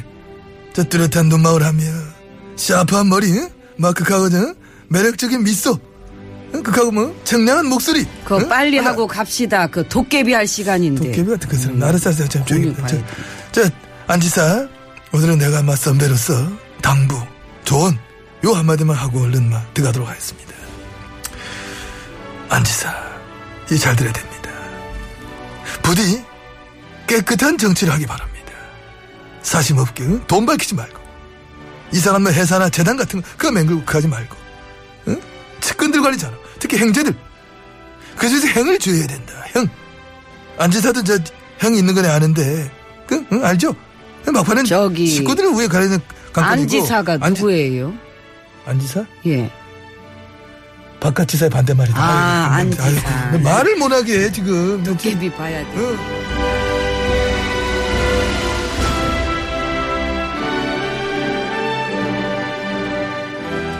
네, 뉴스공장 대선 후보 연세 인터뷰 진행 중입니다. 오늘은 어, 안희정 도지사 모시고 있고요. 물론 앞으로 새누리당, 국민의당 대선 후보들도 저희가 모실 예정입니다. 어, 저희가 이 부에서 그냥 중요한 키워드는 닭털기가 나왔어요. 네. 충남도민들의 심신 안정을 위해서 닭털기를 도입했다고. 닥터헬기입니다. 네, 닭털기. 예. 예. 굉장히 잔인한 분이죠. 닭털기를 구입하고 참. 자, 자, 이제 시국 이야기를 좀 해볼까 합니다. 시국 이야기. 대통령 삼 차 담화. 예? 까지 보셨죠, 물론. 네. 네. 일단 일, 이, 삼 차를 다 총평하면 뭐라고 평가하시겠습니까? 전혀 상황 파악이 안 된다? 예, 안 되는 상태이신 것 같고, 사실 예전부터 느꼈던 것인데 공감을 못 하시는 것 같습니다. 공감은요? 타인에 대해서. 예. 음, 타인에 대해서 전혀 공감을 못 하십니다. 예. 제가 예전에도 취임 초에 따뜻한 분이 됐으면 좋겠고 소통을 잘해 주셨으면 좋겠다. 다른 것만 저랑 견해와 정책이 다르니 뭐 그 견해와 정책에 대해서는 얘기하지 않겠지만 지도자들은 좀 따뜻했으면 좋겠다. 네. 그 따뜻하려면 공감을 해야 따뜻해집니다. 그렇죠. 예, 근데 공감 자체를 지금 못 합니다. 못하고 계시다는 거죠. 타인에 대한 감정이입 능력이 없는 것 같다. 뭐. 상황과 공, 하여튼, 하여튼 전혀, 왜 사람들이 왜 분노하는지에 대해서도, 어, 그 전혀 공감을 못하고 계시는 건 아닌가 싶어요. 네. 그게 가장 큰 문제였다. 네. 그, 이건 어떻게 생각하십니까? 지금 말씀 이 부에서 하셨다시피, 뭐, 오전에 했던 얘기가 오후에 쓸모없이 되고, 네. 어, 뭐, 반야절 단위로 몇 시간 단위로 확 바뀌잖아요. 근데 예. 이제, 결국은 물론 아직은 며칠 남았습니다만 결국은 그 비박계도 탄핵에 동참하는 걸로 결론이 났고 현재 기준으로는 네. 통과될 가능성이 높아진 것 같긴 한데 본인이 보시기에는 어떠세요? 어떻게 통과될 거라고 보십니까? 현재로서는 그 비박이 동참하기로 했으니 네. 예. 그리고 또 뭐 또 결연하게 또 뭐 대통령이 뭐 입장 발표와 상관없이 네. 어, 동참하겠다고 얘기를 하셨으니 그것도 물론 예. 근데 그분들 말씀은 너무 자주 바뀝니다 사실. 바뀌어 왔죠. 예, 네. 바뀌어 왔고 그것을 거의 제가 정말로 그 제가 민주당 출신이고 또한에서가 아니라 기존 정치에 대해서 우리들이 갖는 어떤 불신은 입장을 너무 쉽게 바꾼다는 거고. 입장 바꾸면 좀 미안하다라고 말이라도 하면 좋은데 미안한 표정도 안 짓습니다. 저는 그것이 지금 현재 국민들이 정치와 여의도에 대해서 느끼는 모든 정치에 대해서 불신을 하는 가장 큰 이유가 네. 상식적으로 볼 때 그 일반적인 시민들의 상식으로 봤을 때 이, 이해할 수가 없는 겁니다. 하여튼 그런 측면에서 어, 그분들께서 또 입장을 바꾸실지에 대해서 걱정하시는 분도 있죠. 그러나 네. 이번에 이 국면은 결과적으로 헌법의 가장 주인 국민이 나와서 모든 걸 결정하고 있습니다. 야당이든 여당이든 왔다 갔다 흔들릴 때 국민들이 한 번씩 다 정해주지 않습니까? 네, 그런 상황이라서 저는 저 촛불광장의 민심과 주권자들의 저 뜻이 이 모든 상황을 저는 장악하고 가리라고 봅니다. 그런데 만약에 이제 남은 변수가 몇 가지 있겠지만 그중에서 사람들이 큰 변수가 될 수 있다고 생각하는 게 이제 다시 한번 담화를 하거나 뭐 형식은 좀 다를 수 있겠지만 대통령이 메시지를 냅니다. 예를 들어서 뭐 개헌을 해야 되는 뭐 조건부 퇴진이라면 아마 이 시국에서는 안 통할 것 같은데 예를 들어 아무 조건 없이 본인이 사월 며칠까지 퇴진하겠다. 아무 조건 없이. 이미 늦었습니다. 늦었나요? 그래도 네. 탄핵으로 갑니까? 이미 늦었습니다. 그 무엇이든 사람이 자기가 진심으로 반성을 하고 정직하게 고백을 하면 용서받지 못할 죄가 없습니다. 그러나 이미 상황을 계속해서 이 상황까지 온 상태에서는 예. 국민들이 지금 요구하시는 것처럼 즉시 하야하거나 또 국회는 헌법적인 국회에게 부여한 주권자들의 명령 그리고 헌법적인 명령 대통령이 잘못하면 탄핵해야 되는 겁니다. 예. 그 수순밖에 없어 음. 보입니다. 네. 어떤 이야기를 하든 네.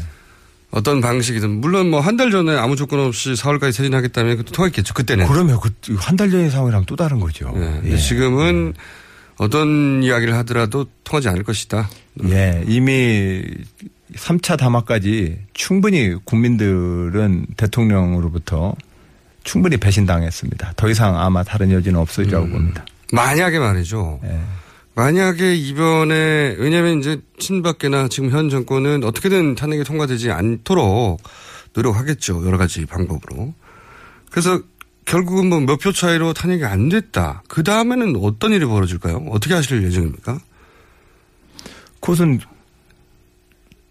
그것은 국민 주권자의 뜻에 따라서 우리 모두가 함께 대한민국의 주인은 모든 권력은 국민으로부터 나온다. 예. 예. 대한민국의 주인은 국민입니다. 국민들이 실질적으로 상황을 다 정리를 해야 되고 우리는 실질적인 그 주권자들의 가장 헌법적인 그 권력의 실체로서 모든 상황을 정리해 나가야 합니다. 저도 앞장서서 같이 싸울 것입니다. 예. 그 경우에는 그러면 다시 거리로 나와서 즉각 하야를 외치는 방법밖에 없지 않습니까?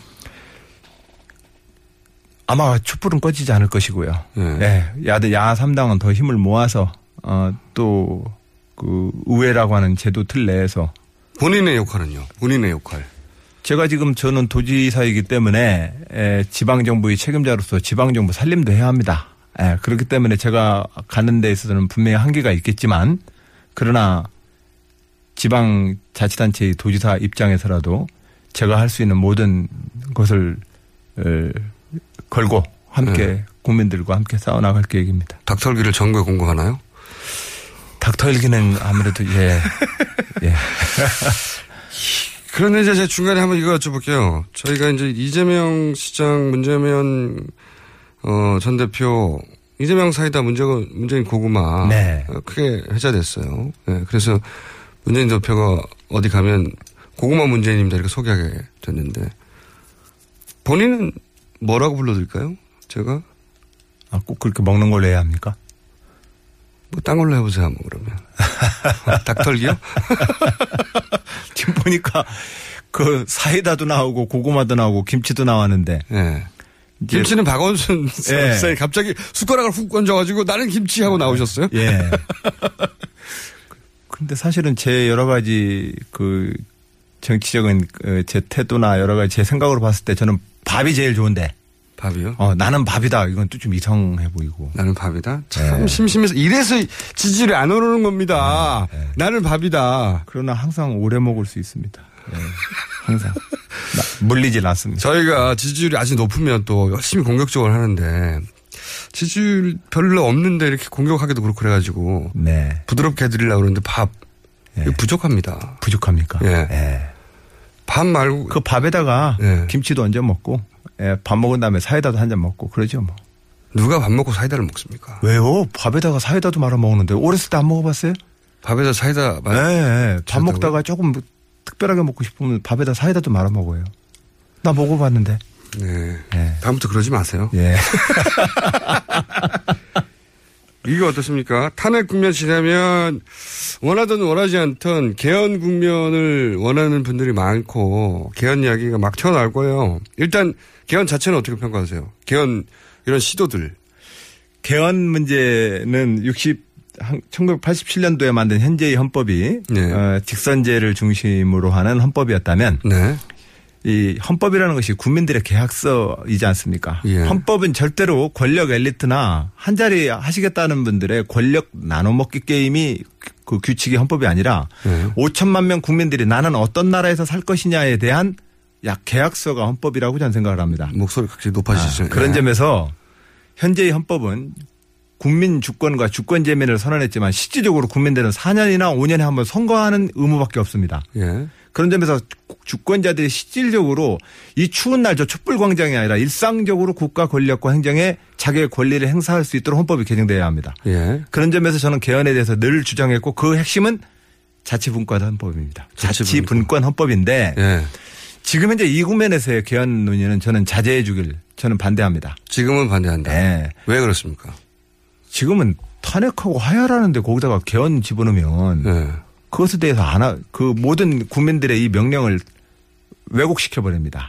예. 예.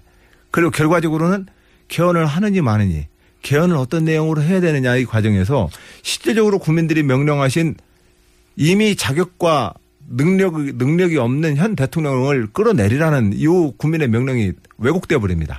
예. 예. 그래서 이 촛불광장과 국민의 이 주권자들의 명령을 왜곡시키는 논의들은 이 국면에서는 하지 말아야 된다.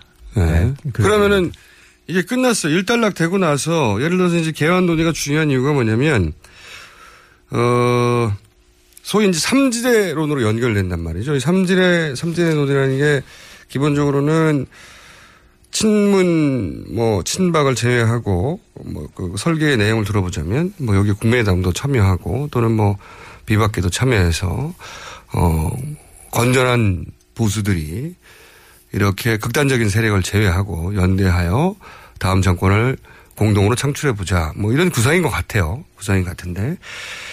뭐 어제 박지원 원내대표는 뭐 그런 식으로는 안 할 거라고도 하셨긴 하셨는데 이런 움직임이 꾸준히 있고 꾸준히 언론에 등장해 왔어요. 이런 삼지대론이나 개헌에 이어지는 바로. 이거 어떻게 평가하십니까? 그 다들 국민을 바라보고 정치하겠습니다. 이렇게 얘기합니다. 근데 사실은 국민을 바라보고 정치를 안 하는 내용이죠, 그게. 왜 그렇습니까? 실질적으로 다음번 대선을 놓고 그 권력 게임을 하기 위해서 이리 붙고 저리 붙고 하는 그 이상의 정략 외에 예. 기본적으로 그것이 대한민국 오천만 국민의 이익이 어떤 이익입니까? 에, 현실적으로 우리 대한민국의 오천만 국민들의 역사에서 보면 여당 야당이라는 큰 틀이 있고 예. 그 여당 야당이라고 하는 것이 대변하고 있는 가치가 있어 왔습니다. 예. 새누리당과 보수진영은 지난 식민지 시절에 아, 친일했던 것도 좀 봐줘. 그거 다 나쁜 사람은 아니잖아. 라는 네. 얘기를 하고 싶은 사람들. 네.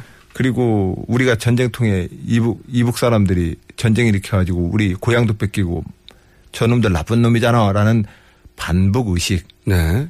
그리고 오래된 영남의 패권주의 이런 것들이 결합되어서 지금 오늘날 새누리당과 보수진영을 하는 겁니다. 그런데 예. 현재 이런 정당 실체를 가지고는 안 되는 겁니다. 예. 이거는 이십일 세기 대한민국을 못 이끌어갑니다. 예. 이쪽 야당과 진보진영도 마찬가지입니다.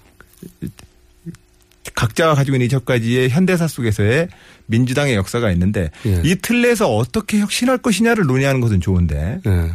당장의 대선을 앞두고 나서 대통령 선거에 도전해서 권력을 먹겠다는 사람들이 무언측하게 이합집산하는 것은 대한민국 민주주의를 다 훼손시키는 일입니다. 대표적으로 천구백구십 년에 대통령 한번 하시겠다고 김영삼 대통령이 야당으로 뽑아줬더니 부산을, 부산 영남을 송두리째 노태우 정부랑 김종필 씨랑 삼당 합당을 했지 않습니까? 예. 그때 저는 그걸 거부하고 갑자기 저도 이제 꼬마민주당을 노무현 예, 대통령과 예. 함께 했죠. 사실은 굉장히 저 개인적으로도 어려운 시기였습니다. 네. 네. 그때 노무현 대통령이 이의 있습니다. 한마디로 사실 나중에 대통령이 된 거예요. 그렇죠. 네. 저도 거기에 이의 있습니다라고 했던 당직자입니다. 네. 네. 잘 안 보였고요. 네. 그때는 아, 중요하지 않았으니까요. 네. 그렇습니다. 그러나 어찌됐든 네. 지금 본질적으로 그, 비슷하다고 보시는 거예요. 그 천구백구십 년대에는 호남을 고립시키는 거였습니다. 김대중을 고립시켜가지고 김영삼, 김종필, 노태우가 권력을 나눠먹자는 게임 아닙니까?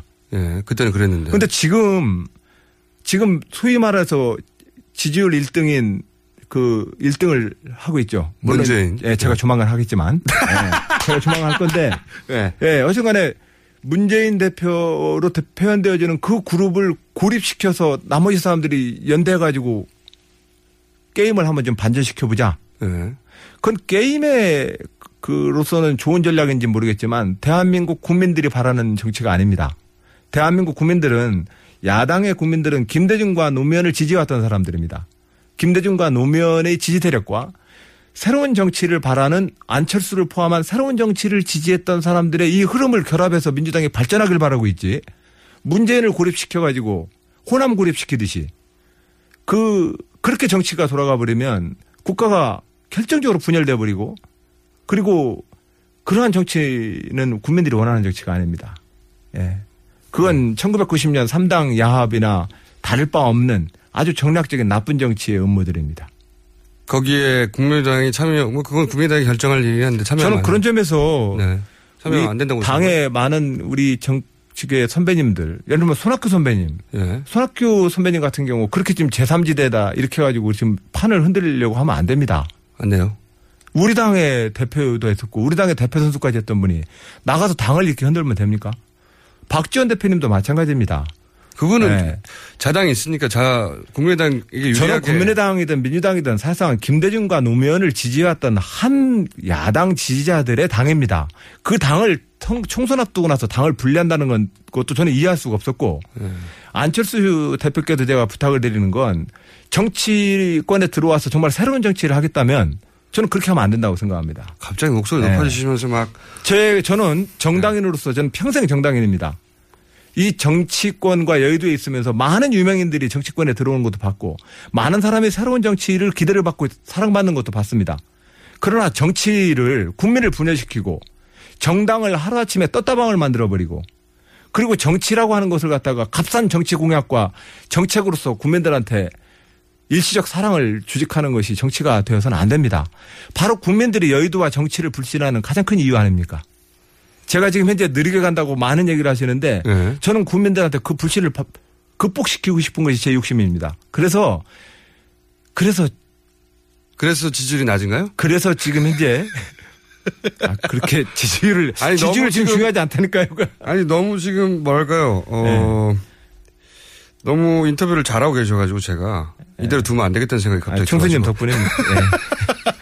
이상하게 총수님이랑 우리 이제 인터뷰를 하면 제가 좀 기가 살아요. 어. 그래요? 네. 어, 우리가 서로 만나봐요. 기를 죽여드릴까요? 네. 어, 지금 말씀하신 이야기는 그게 이제 삼지대론이 결국은 이제 권력 나눠먹기 아니냐 이렇게 보신다는 거죠. 네. 그렇습니다. 네. 그리고 네. 거기는 내가 동의할 수 없다. 그래서 이제 마치 호남을 고립시키듯 문재인을 고립시키는 전략에는 동의할 수 없다. 그런 전략 자체. 그 당을 분열시키고 민주주의 책임 정치와 정당 정치를 또 한 번 짓밟는 일입니다. 예. 좋은데요. 예. 그 이야기는 뭐 지지하시는 분도 있고 반대하시는 분도 있지만 본인 뜻은 정확하게 전달하신 것 같은데. 근데 이제 지금 말씀하신 문재인. 늘 넘어서야 혹은 뭐 문재인 이전에 이재명 시장 박원순 시장 다 넘어서야지 지금 지금 민주당 안에서만 따져도 사 위예요 사 위. 네. 네. 사 위. 그러니 얼마나 가능성이 있는 후보예요. 얼마나 가능성이 있는 후보. 이미 사 위. 이미 핀꽃은 제가 사 위라서 이렇게 살살 하는 거예요. 아유 어차피 지지도 얼마 안 되는데. 사 위. 야박하게 해서 뭐하나. 어차피 지금 눈에 잘 안 보이는데. 언제, 언제 경선에서 일 위 합니까? 이거 언제 올라가요? 경선, 조기 대선인데, 이제. 에, 저도 이제, 에, 본격적으로 뛰도록 하겠습니다. 본격적으로 뛰도록 하겠습니다. 아니, 특히, 문재인, 다른 분들도 다른 분들이지만, 다른 분들, 이재명 시장, 박원순 시장은 고유한 자기 지지층이 또 있습니다. 어, 본인하고 좀 덜 겹치는 부분이 있지만, 문재인 전 대표 같은 경우에는, 지지층이 겹친 분이 상당히 있어요, 실제로. 그러니까 노무현으로도 겹치고요. 스타일로도 겹쳐요, 또. 게다가 좀 느릿느릿하고 스타일로도 좀 겹치고. 그래서 이제 처음에 출마 이야기 나왔을 때부터 아, 문재인 전 대표 페이스메이커 역할을 하는 거 아니냐? 이런 평가도 좀 있었고. 저는 근데 지금 네. 현재 김대중과 노무현으로 대표되어지는 야당을 가장 폭넓고 가장 강력하게 결집시킬 수 있는 후보가 저라고 생각합니다. 닥터 알기로?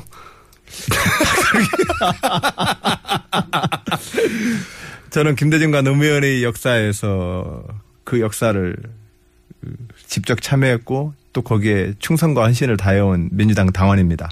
또한 대한민국으로 보면 여야를 뛰어넘어서 가장 원칙적으로 민주주의 정당인으로서 어, 활동해왔던 정당인입니다.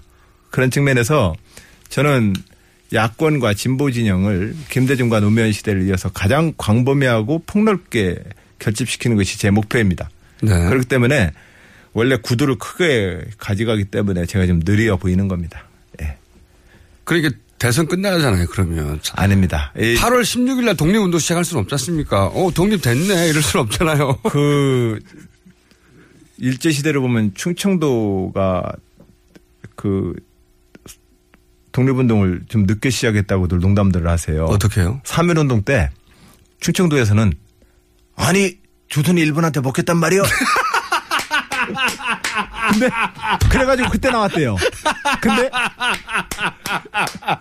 근데 한용운, 김좌진, 윤봉길 독립운동을 끝까지 가장 그, 그, 가열 세게 밀어붙였던 곳은 충청도 사람들입니다. 저는 충청도의 그 기질 때문에 제가 네. 좀 처음에는 늦었는지 모르겠으나 네. 저는 가장 크게 네. 가장 강력하게 네. 야권을 결집시키고 야권의 결집을 통해 정권 교체뿐만이 아니라 예, 대한민국의 새로운 민주주의 정당 정치의 미래를 열 거다. 예, 아, 이거 뒷이야기는 잘 안 들리고요. 앞에 삼 일, 삼 일 운동. 어? 우리 합방된 거야? 원래 충청도 사투리에 그게 있어요. 정말 뜨거운 물은 짐도 안 나요 이래요. 아, 김, 뜨거운 물은 김이 안 난다고? 정말 뜨거운 물은 네. 설설 뜨거운 물은 네. 김도 안 나고 뽀글뽀글 소리도 안 났고 조용해요. 음, 물리학 법칙에는 어긋나네요. 근데 그 현상을 볼 수 있어요. 물 끓이면 정말 물, 물이 순두럽게 또 뜨거우면 네. 김도 안 나고 끓는 뽀글 소리도 안 나요. 아니, 끓는데 네. 어떻게 김이 안 납니까? 아닙니다. 그걸 경험을 못 하셨군요. 그 충청도에서 바로 말... 내가 앞에 있는데 이게 팔월 그러다가 십육일날 독립운동 시작할 수가 있어요. 지금 조기 대선이니까요. 네. 무슨 말씀인지 알겠는데. 네. 그, 삼일운동 때, 어, 이거, 이거 한일 합방 된 거야? 그러고 이제 그 뒤에 불 붙어가지고 세게 하셨다. 좋은데, 이번엔 조기 대선이 마라톤이 아니에요. 단거리 레이스 될 수도 있습니다. 네, 오늘 네. 이 뉴스공장을 계기로 저는 출발합니다. 그래요? 예. 네. 닭털기로? 자, 시간이 거의 다 돼 가네요. 어, 요 얘기도 해볼게요. 반기문 사무총장. 앞으로 저기 누가 문재인 대표는 고구마고 그리고 사이다 이재명 얘기하면 그리고 박원순 시장은 김치 선점했어요. 나는 닭털기로 나가세요. 그럼 닭털기. 닭털기? 예. 네. 닭털기 안희정입니다. 이렇게. 모르는 사람들 계속 입력시키고. 자, 반기문 사무총장 충청 베이스예요. 그 여권 야권 내 주자들하고도 경쟁해야 되지만 이분도 충청권에서 지지율이 상당하지 않습니까? 이분은 어떻게 넘어오십니까? 이분 일단 어떻게 평가하세요? 어, 많은 분들이 이 같은 지역 출신이고 하니까 조금 디스하는 얘기는 좀 자제하라고 저한테 충고들을 하십니다. 예, 아, 그런데 그런데 이제 한 마디만 싹 드리면 예. 그. 당신을 외무부 장관 시키고 유엔 사무총장까지 가는데 노무현 대통령의 헌신적 노력은 절대로 잊어서는 안 됩니다. 예.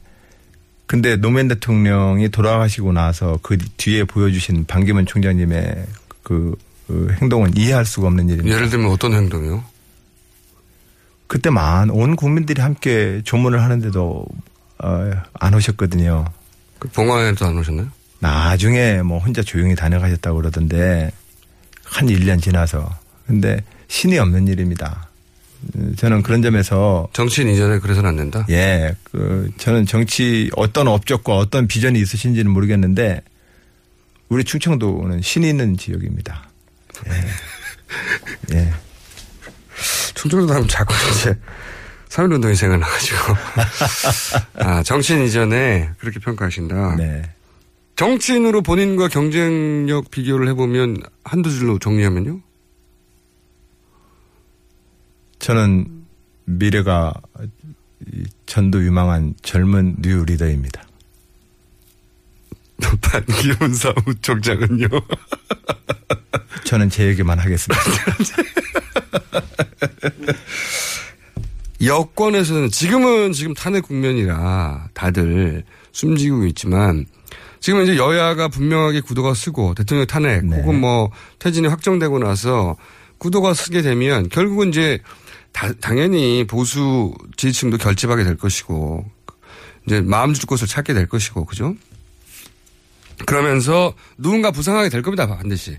반기문이 될 수도 있고 유승민이 될 수도 있고 김무성이 될 수도 있고 남경필이 될 수도 있고 원희룡이 될 수도 있고 본인이 보시기에 저 사람이 가장 강력한 나의 상대가 될 수 있다. 이렇게 생각하시는 분이 있어요?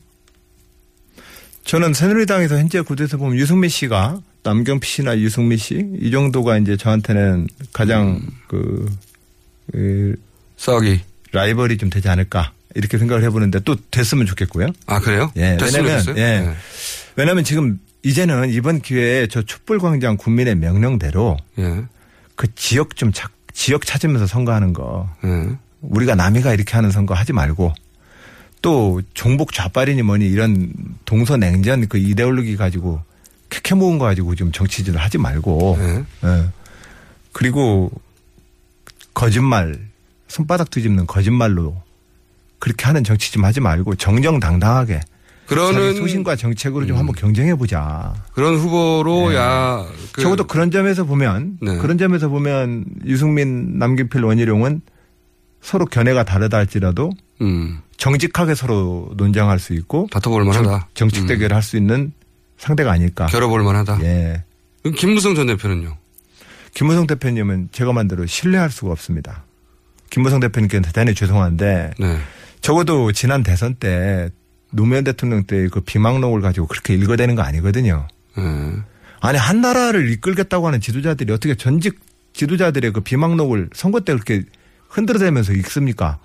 설령 그러면 그때 읽었다고 쳐요. 그럼 나중에라도 솔직하게 반성해야지요.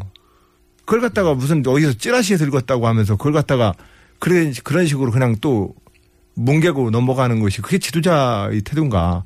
지도자들이 그런 식으로 뭉개고 그냥 그 그, 그, 거짓말을 일삼고 하는 것이 용납되면 그 나라가 정상적으로 갈 수 있겠습니까? 네. 알겠습니다. 시간이 다 됐고요. 네. 저희가 다 됐는데 짧게 본인이 충청도지사가 아니라 전국을 내가 아우르는 지도자가 될 수 있다. 짧게 정견 발표 한번 해주시면 제가 끝에 가서 물어드릴게요. 예. 저는 김대중과 노무현의 역사를 잇고자 하는 민주당 당원이고 그 당, 그 당의 역사에서 장자가 되고자 하는 포부를 갖고 평생 살아왔습니다. 앞으로도 그렇게 할 것입니다. 김대중과 노무현을 지지했던 사람들 그리고 새로운 정치를 바라는 많은 국민들을 모아서 새로운 진보진영과 야당의 미래를 열어나가겠습니다. 더 나아가서 진보보수 찌그락찌그락 맨날 이 말도 안 되는 싸움을 하는 이 정치판을 새로운 형태로 국민들과 대한민국의 미래를 향해서 경쟁하는 정치 구도를 만들겠다.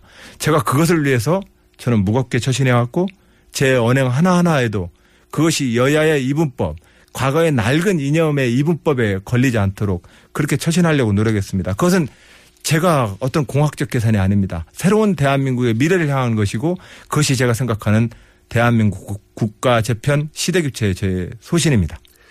네, 지금까지. 닭털기 안희정 도지사였습니다. 감사합니다. 감사합니다. 네.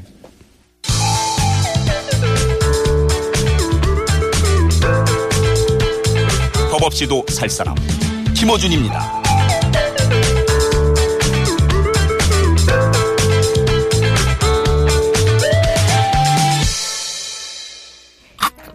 음, 맛있어. 너무 맛있어. 와, 아삭거리는 소리 들려? 우와 진짜 맛있다. 이 김치 어디에서 샀어? 김치 어디서 샀냐면 화. 화 뭐? 무슨 김치라고? 그러니까 어디 김치냐면 바로 화. 뜸들이지 말고 빨리. 도대체 어디 김치야? 화통김치. 화통김치라고. 국내산 재료로 백 퍼센트 자체 생산하는 화끈하게 통하는 화통김치. 얼른 검색해서 사 먹어. 알고 싶었다. 주목받는 자리에서도 고요해질 수 있는 방법을.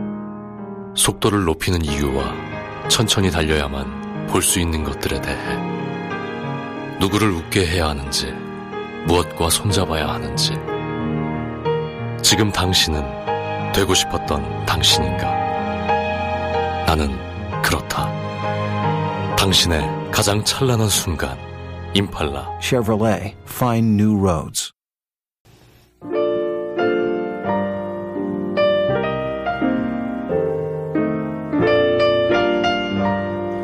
자, 짧게 에이에스.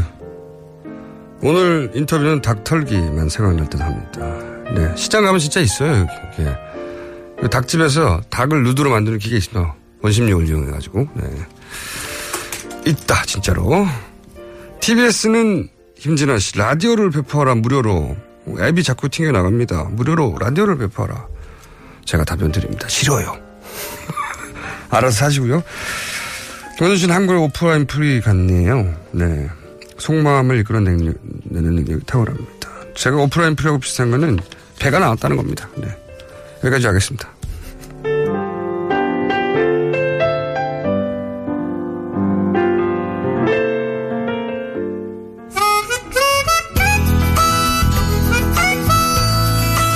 자, 조성주가 간다. 어, 지지난주에 못 일어난 분이죠. 계속 돌릴 것 같은데요. 아, 네. 요즘 그래서 알람 많이 해놓고 주무신다고. 예, 네, 오늘 아침에 알람 일곱 개를 들었습니다. 아니, 근데 여기 나오시려면 몇 시에 일어나서 나오시는 거예요? 제가 이제 은평 쪽에 지금 집이 있어가지고요. 네. 아침에 이제 일어나는 시간은 뭐 일곱 시 조금 안 돼서. 아, 네. 그걸 못 일어나시고 제가 요즘 매일 다섯 시에 일어나라고 정말. 자, 오늘은 어딜 갔다 오셨습니까? 어, 지금 최순실 박근혜 게이트 관련 국정조사 진행 중인 건 뭐 다들 잘 알고 계실 거고요. 근데 이제 어제 국정조사에서 굉장히 중요한 문제 하나 다뤄졌습니다. 사실 이 의혹, 최순실 씨 관련된 의혹이 처음 밝혀졌을 때 굉장히 그 국민들이 충격을 받은 것 중 하나가 이 개성공단 폐쇄에 최순실 씨를 비롯한 비선 실세들의 개입이 있었다는 의혹이 그렇죠. 제기됐었던 거죠. 통상적인 정치적 사건은 요런 의혹을 제기하면, 아, 너무 뜬금없고 너무 멀다, 이야기가. 전 처음에 뭐, 아, 이건 무슨. 말도 이런... 안 되는. 네. 아니, 최순실 씨가 뭐, 좋아, 여, 이것저것 여기저기서 돈을 빼먹고 좋다 이거야. 하지만 음. 어떻게 개성공단. 그런데 이제 점점 사안이 진행되니까. 그럴 수도 있을 것 같다는 생각을. 그러니까 이게 원래는 무슨 첩보물이나 무슨 영화에나 나올 만한. 그러니까요. 스케일의 일인데. 처음에 이야기가 나왔을 때 이런 식으로 등장했거든요. 뭐. 그, 최순실 씨가 몇 년 전부터, 뭐, 곧 통일된다? 뭐, 아. 이 년 내, 뭐, 그런 이야기를 특히 최근에 하고 다녔다. 뭐, 통일대박 이런 용어를 뭐, 거기서 네, 했다. 거기서 뭐 나왔다부터 음. 시작해서.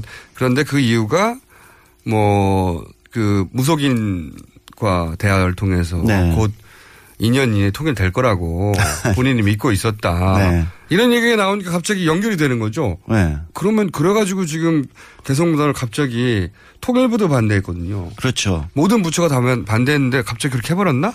그러니까 이제 사실 원래 이런 거잖아요. 이게 이제 이성환 전 미르재단 사무총장이 한 언론과 인터뷰에서 최, 최순실 씨와 비, 비선 모임 논의 주제 중에 개성공단 폐쇄 등 정부 정책이 있었다라고. 있었다. 네. 이렇게 하면서 이제 갑자기. 어? 왜 최순실 씨 개성공단을 네. 얘기해? 이렇게 됐죠. 그렇죠. 사실 또 돌아보면 올해 이월이니까 이월까지, 이월 초까지만 해도 원래 청와대는 개성공단이 이제 대북 제재와는 무관하다는 입장이었잖아요. 기본 입장은 네. 대북, 그러니까 개성공단을 완전히 폐지한다는 건 한 번도 올라온 적이 없어요. 네, 단 한 번도. 네.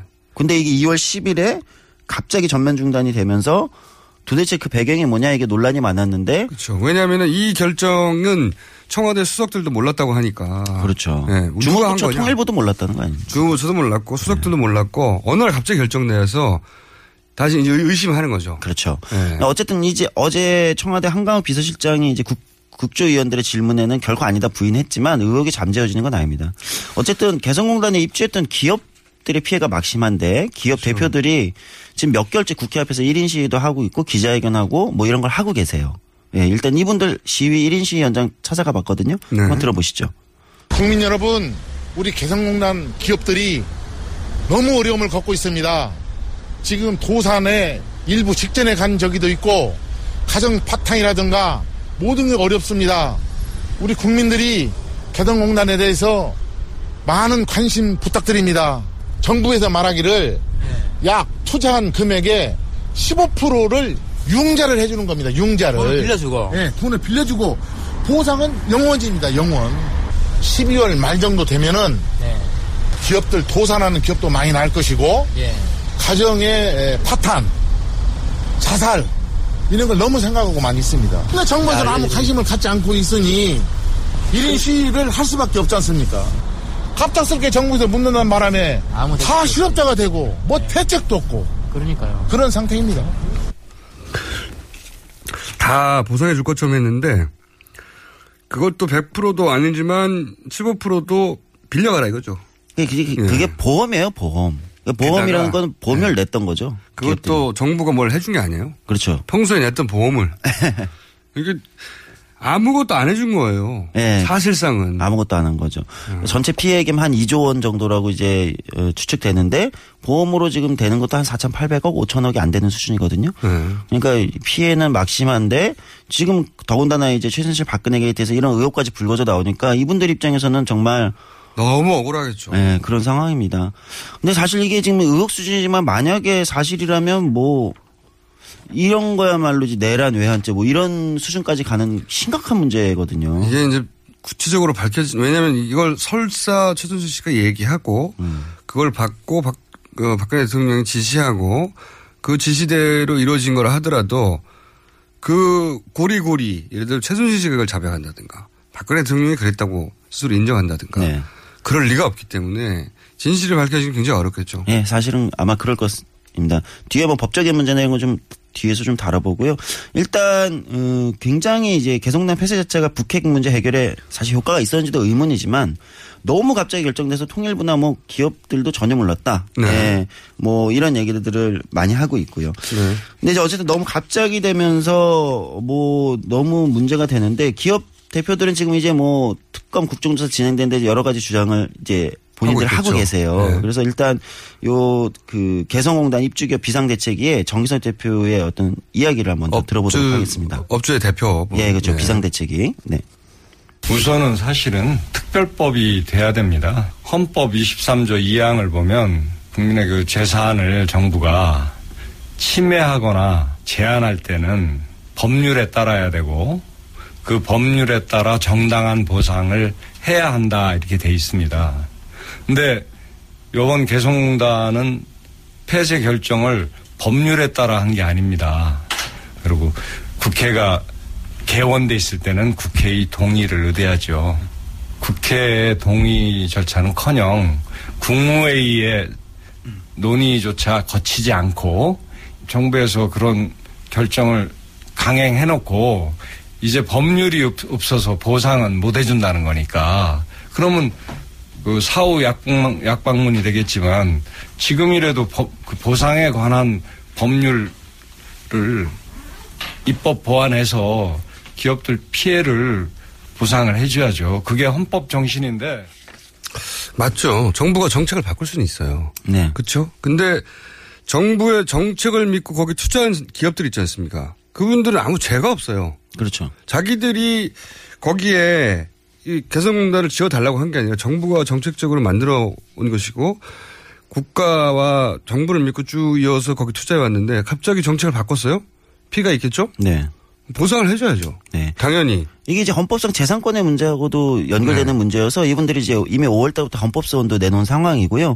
어, 특별법 제정 요구를 하고 있지만 이제 중후부처인 통일부와 청와대 반대로 제대로 되고 있지 못합니다. 그리고 일단 뭐 앞서 언급한 이제 최순실 박근혜 게이트 관련돼서도 어, 이제 지금 국정조사에서 다뤄지고 있지만 이제 아마 특검도 이번 주에 뭐 대충 인선이 끝나면 다음 주부터 본격적으로 들어갈 텐데 네. 어, 이분들이 이제 특검도 방문해서 어, 특검에서도 다뤄야 된다. 명백하게 의혹이 밝혀지고, 어, 이게 남북 관계, 평화, 안보 문제, 심지어 이제 기업들의 경제 문제까지 연결되는 심각한 문제인데. 그렇죠. 명명백백히 밝히고, 그 다음에 이제 특별법 제정을 통해서 보상도 제대로 이루어져야 된다 이런 건데, 원래는 지원 예산이 여야 합의해가지고 이제 내년 예산에 포함되어 있기로 했거든요. 지원 예산이. 음. 근데 이제 청와대와 이제 통일부의 주무부처의 반대로 결국은 십칠 년 본 예산에 못 들어갔습니다.